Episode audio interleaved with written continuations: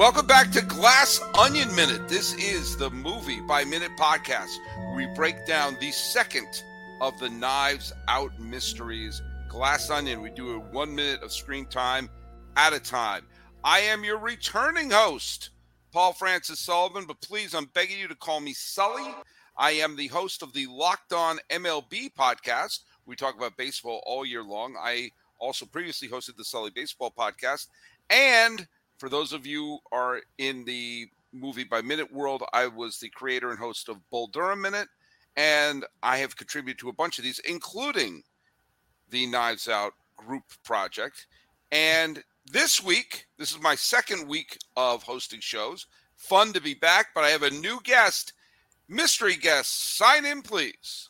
I am Professor Robert E.G. Black, uh, currently hosting Groundhog Day Project Minute by Minute, and then uh, non movies by minute show 50v20 which uh, my daughter and i talking about lgbtqia plus representation in pop culture with our various age differences making the conversation kind of interesting but it does sound like a fascinating podcast so i would love to, to do, tell me the name of the, the show again uh, 50v20 50 which at the time oh. of this recording the first episode should be out next week but All by right. the time this is coming out we should be quite a few episodes in all right, cool. Well, this episode we're covering minute 51.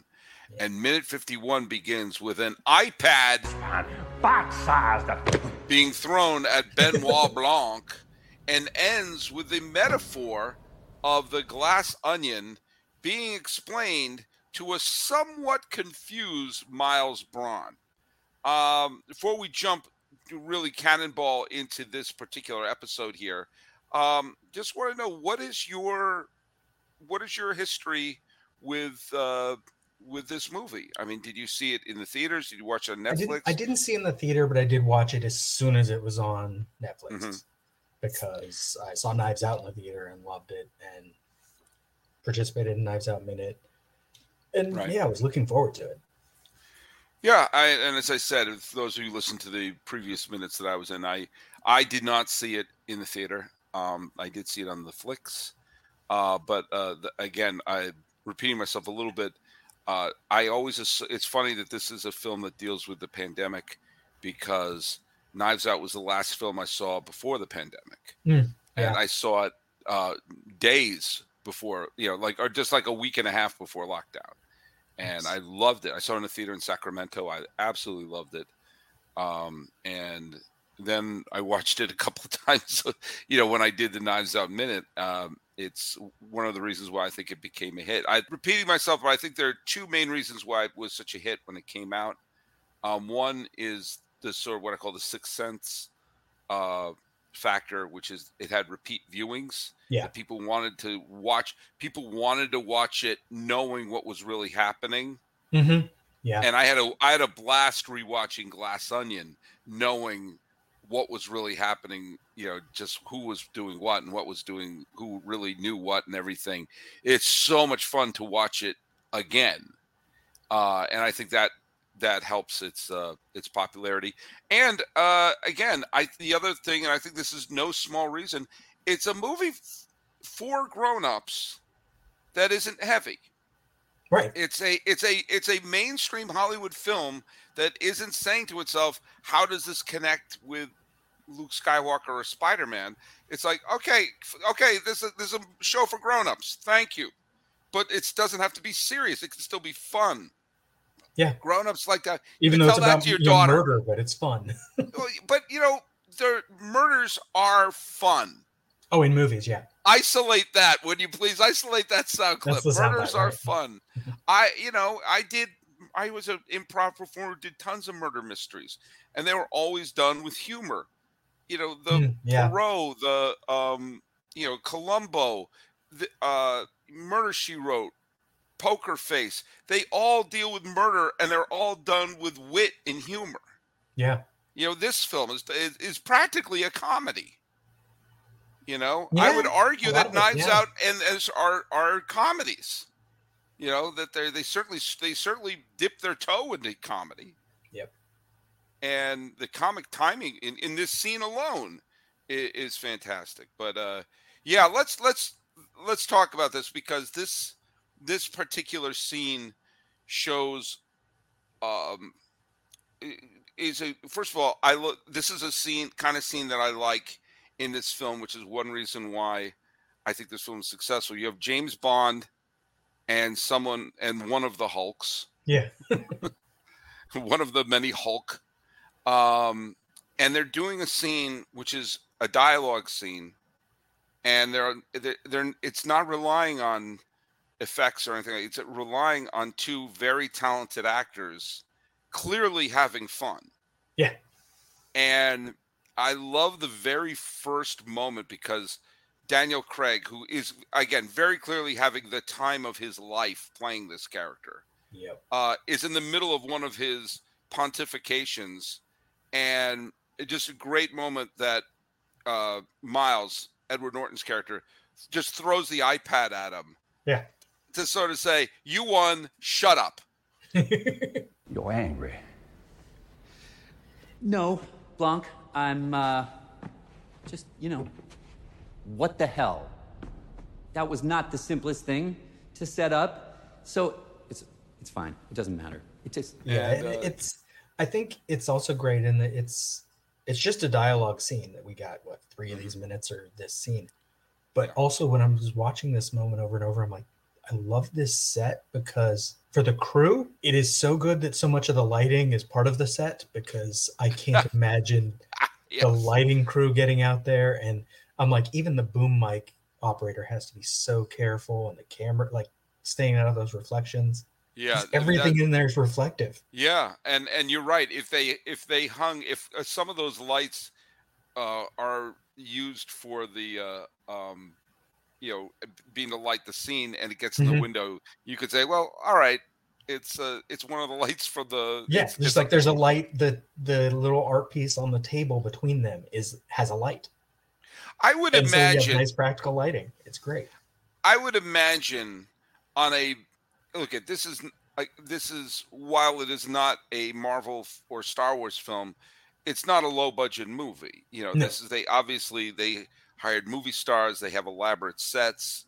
You know, I, I would imagine that a film like this has access to some of the digital effects you can have to erase some of the things Oh you know i remember i read a thing that um when they were doing uh the 1989 tim burton batman that they were having issues with when batman would come like down from the ceiling or there's a specific scene when they're in the um the chemical uh um uh the chemical waste plant where they where the joker is created and there's a scene where batman kind of like you know his wings come out and he comes down. They were having trouble hiding the wires until someone said wait a minute batman's using a wire yeah. i mean if we see the wire you could say well yeah he's he that's how he gets in. we Sure. see that he shoots the wire so it's not we don't have to worry so much about it like later when they did um uh terminator 2 when they had the famous shot of the the the motorcycle jumping over the uh the truck going down the the the dry riverbed in Yeah. los angeles uh schwarzenegger was lowered on by a wire crane and they used the digital technology to erase the wires but uh, I would imagine if there was a light or two that clearly were a stage light, or there was a there was a uh, a crew member in the window, um, it would Yeah, it be, helps uh, that outside the windows is just black. yeah, exactly. prob- that's probably not the hardest uh, correction to make Exactly. on something like this. Um, I, I want to throw just again, I Rian Johnson doesn't strike me as anyone who does a detail by accident. And he throws the the iPad obviously is to say, yeah, you won the iPad, shut up. But it's also it's so it's a symbolic gesture for the power that Miles has, which is I can get people to shut up by throwing Yeah. uh, By throwing them tech. I'm from technology and gifts, and like I'm a tech guy, and here's this, and just just shut up and do my bidding. Here's your here's your here's your toy, here's your trinket, and we will see again. We won't do spoilers until Friday, but uh, you know we'll see that. But again, as I said, if you're listening to this a minute at a time, and you've got to this minute and you haven't watched the movie, go watch the movie. It's a good movie. Then come back. Why do you think Well, we're this doing would be this? a 'Cause we weird don't- way to experience this movie. I know. I know. In fact. I may do that. I may go because there's so many movie by minutes. You know, I had a couple of guests on my Bull Durham podcast who had not seen Bull Durham Hmm. before I asked them to be on the show, and they went to see it, and then they then they had their thoughts. But like, I would like to just do a movie by minute. They find a movie I've never seen, do the movie by minute, and then watch it. That okay. I would that love to be- do that, but it's You know what? Let's do the problem it. is I want to know whether the movie's good or not up front. No, no, know- that's not the I want to know my tone. No, but there's you, You, know, I did always. maybe sucks minute. I can complain minute by minute, or I can love. Well, minute but hey, minute, but uh, what I'll say about that, and this is how I did when I did the Bull Durham minute. There was a couple of people said I'm not a big fan of the film. I said, then fine, Uh, I'm not going to have you on the show you know? because I I think, and and I've been asked to be part of podcasts because I've been I've been a guest on a lot of these. Yeah. I've been asked to be a guest on a couple of them. Uh, that I've said no, I'm actually not a fan of that movie, uh, and Hmm. and I think that these type of podcasts should be a celebration of the movie. The only Okay. film I ever did uh, guess as a movie by minute uh, for a film I didn't like was Indiana Jones and the Kingdom of the Crystal Skull, oh, that's, uh, and that's because I I'm it's friends part of a franchise. You know, it's, and and I've been I was on the previous three movies, and I've become friends with Jerry, Pete, and Tom on that show. exactly. So I was like, all right, I'll do it, and I did crap on it because it stinks. But um, that, that was the that's the exception. Like there was there was a couple, someone doing I think it was a John Hughes film. I don't remember. It was some '80s comedy that I said, you know what? I never liked that movie. Um, this is the minute where the the purpose, other than the reference to the great Beatles song, the purpose of the you know the meaning of Glass Onion. Yeah. Um, I hired Gillian Flynn to write the whole thing. Oh, she's quite good. She's goddamn expensive, is what she is.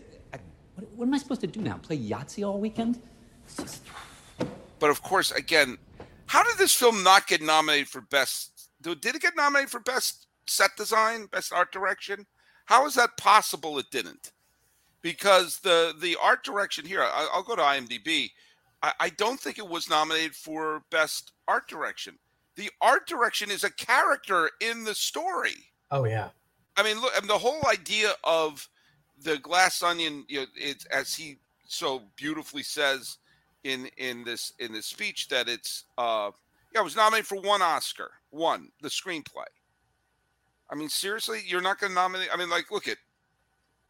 I understand we're supposed to nominate big set pieces and period pieces and everything like, but look at this. Even the chairs they're sitting on are see through. hmm You know, yeah, I love those chairs. They look chairs dangerous because there's little glass panels in them also, but maybe it's plexiglass or something really strong that isn't going to Yeah. break. But a I love- frame to sit on that doesn't even look like a chair at a glance. I yeah, and and there's so many things about it that are impractical, which again is a uh, a testament to the uh, uh, you know what make what makes it so. Okay, here are the nominations for production design. All right. Okay, I already have. I, all right, all right. I I already am calling BS on one of them. Okay. Okay, the one that won was All Quiet on the Western Front. I don't have a quarrel with that. They built them the, the the sets and the look of All Quiet on the Western Front was amazing. Okay, fine. Uh, Babylon, it's a period piece. Everyone goes head over heels over period pieces. It, it- Elvis- also, its production design was awesome. Right. Elvis, it's a Baz Luhrmann film. Baz Yeah. Luhrmann films, the art direction. It's all about visuals. It's yeah, it's all okay. Here are the two that make me say, really? Okay, you have the Fabelmans. All right. They did period, Period piece. piece. houses. Also benefits from being Hollywood. It's Hollywood. It's Rick, Specific. Car- they Rick love that. Carter is, you know, multiple Oscar winner. Okay. Avatar. Uh, uh, was it rendered? Did they build sets? They built partial sets. Partial sets. I'm calling BS on Avatar and the Fabelmans. That the look at the creativity in this scene alone. That and and later when and, and we'll do in the the later minutes. I mean, Well, the Actually, I would say in defense of Avatar, really quick, uh, um, rendered sets still need production design and art direction. ah, They don't. It's not a war award for best sets, all right. but I, I'm- I get you. I'm sorry. I mean, they give it special effects. They Yeah. they they create the tone. They create the. T- Imagine if this scene was done in a boardroom, or done on a patio. right. No, it's done in this beautiful, weird set that reflects what was happening on the screen. hmm And there was at no point in the Fabelmans. By the way, I liked the Fabelmans. I thought the Fabelmans was a good movie. I Yeah. thought the acting was great. There's parts where I cried at. There were parts I laughed at. The David Lynch cameo at the end is unbelievable. But you look at this and like it, like you're seeing like the the the character motivations and themes being illustrated by the set, by this, by the island. Usually I say things are on the nose in a bad way, but it's so on the nose in a good way that maybe a lot of people just didn't notice. It's I mean, there's subtle stuff going on in the in Yeah. these sets too. I don't know. You know, it the the set the everything's firing on all cylinders in this scene, and the set decoration is is phenomenal. Um, by the way, there's it. One of the reasons why this scene works for me is, you know, again, two movie stars having fun. Edward Norton is more than a movie star; he's actually a really fine actor. Yeah. And uh, you know, when he says, uh, like Benoit says, "What are the line? I've angered you," and he's nodding, and he actually nods and says, "No," because he's Yeah. you know he he can't show that he's, mad. He's trying not to say it. He's like, no, I'm just. And then he can't, he can't even do that though. He's like, what the hell? yeah, and then wait, who who did he say uh, made the road? Gillian the mis- Flynn. Yeah, Julian Flynn. Yeah. And um, what I love, and this this is again a slight spoiler, but um, the, you see a lot about who Miles really is in that moment. Yeah. That it was he didn't create the mystery. Kind of like how he threw the the the iPad at Benoit. Yeah. He didn't create the mystery. Nope. He hired someone to do it. And Benoit's reaction is she's very good. And his reaction is she's really expensive. hmm And so it, you know, he thought like, oh, I'm giving you, yes, you have, you have the right taste. We're like, no, no, no, I just threw money down the drain. And I'm so used to my money getting me everything I wanted. Well, it's it's like the end of this when Benoit's explaining the glass onion as a metaphor. I'm not sure if Miles understands it. Oh, he doesn't understand a thing. He has it just because it was the name of the bar. Yeah. He doesn't know what it means. Yeah. And and, and speaking of Gillian Flynn, there's also I won't spoil it, but there is a link to her like Gone Girl has the kind of twist that this has. Right. Yeah, he, doesn't understand. And I love that he's like, you know, what are we supposed to do? Play Yahtzee? As if the idea of being on an island paradise playing games with right, your that's friends, not good enough for a weekend. That's like that's not good. If he has to put together the the greatest thing anyone's ever seen. Mr. Bron, truth is, I, I, I ruined your game on purpose and for a very good reason. I'm sorry, what? I like the glass onion as a metaphor, an object that seems densely layered, but in reality, the center is in plain sight. Your relationship with these people may Tell me your thoughts on the glass onion as a metaphor, because he this is the minute where he does say you're you're right that Miles thinks of it as, and we'll get to this in a later minute, but he just say, oh, it's the name of the bar. yeah. you know doesn't doesn't realize that this this shrine is actually um uh illustrating When even His- his his shrine is Yeah. dense layers that he doesn't understand, which I'll get to more when we get downstairs to the where all his art collection is. But like he has chairs and things just to like impress people, yeah and a giant glass top to his house because it's cool looking. He doesn't Well, get this- it.